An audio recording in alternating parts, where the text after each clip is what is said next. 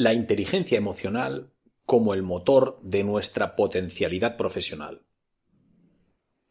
Entendiendo el coeficiente em-, emocional.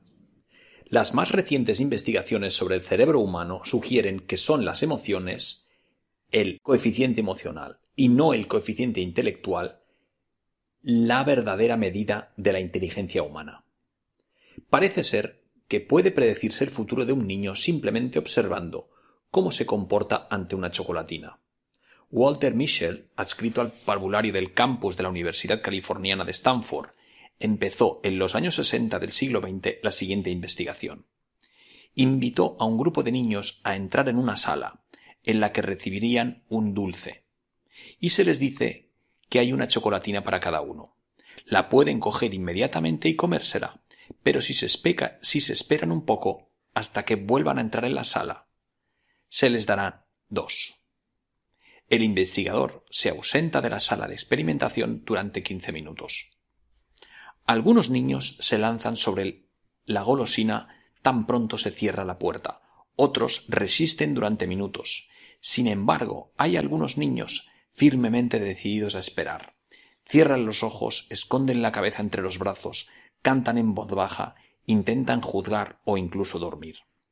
Cuando el investigador vuelve a entrar en la sala, entrega a esos niños la chocolatina que se han ganado con tanto esfuerzo, y espera científica y pacientemente a que crezcan.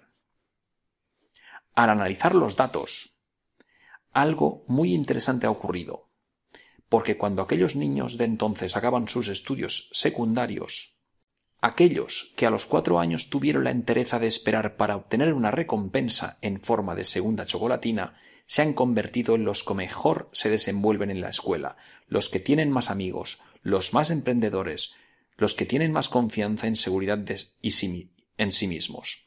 En cambio, aquellos que cayeron en la tentación son más solitarios, testarudos y con poca tolerancia a la frustración. De hecho, parecen más estresados, introvertidos y evitan los retos o las situaciones conflictivas. Cuando esos adolescentes de ambos grupos realizaron las pruebas de acceso a la universidad, es decir, un examen de inteligencia y aptitudes que en Estados Unidos es obligatorio para acceder a los estudios universitarios, los que habían esperado obtuvieron unos resultados sensiblemente mejores en las pruebas. A la mayoría de nosotros, cuando pensamos en un genio, se nos aparece la figura de Einstein, una máquina de pensar con pelos y con los calcetines desaparejados. Creemos que los grandes pensadores o inventores están iluminados desde que nacieron, pero tendríamos que preguntarnos por qué el talento parece florecer en algunas personas más que en otras. Aquí es donde entran en juego las emociones. Así pues, la capacidad de retrasar la recompensa es la primera habilidad clave un triunfo de la razón sobre los instintos y un indicio claro de inteligencia emocional, que ni se mide ni se refleja en ningún test de inteligencia. De hecho, la inteligencia emocional y la inteligencia intelectual no son antagónicos. Se da el caso de que personas que tienen los dos muy desarrollados, mientras otras pueden tener poco de ambos. De lo que se trata es de averiguar cómo se complementan.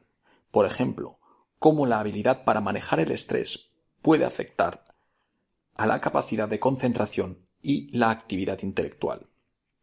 Actualmente, los investigadores están de acuerdo que entre los ingredientes del éxito, el coeficiente intelectual es el 20% responsable, mientras que el 80% restante depende de otros factores que van desde la clase social hasta las conexiones neuronales que se han desarrollado en el cerebro. De hecho, el concepto de coeficiente emocional ya está arraigando gracias en parte a la publicación del libro Inteligencia Emocional de Daniel Goleman. Goleman es doctor en psicología en la Universidad de Harvard y además tiene el don de hacer digeribles para los profanos las más complicadas teorías científicas. Ha recopilado las investigaciones más importantes de la década sobre cómo la mente procesa los sentimientos con la finalidad de redefinir el significado de ser inteligente. Su tesis principal es que los test de inteligencia y los cuestionarios de actitudes tradicionales no son buenos predictores del futuro de una persona, porque la clave del éxito está en el carácter, que es una cualidad de la mente ajena al coeficiente intelectual.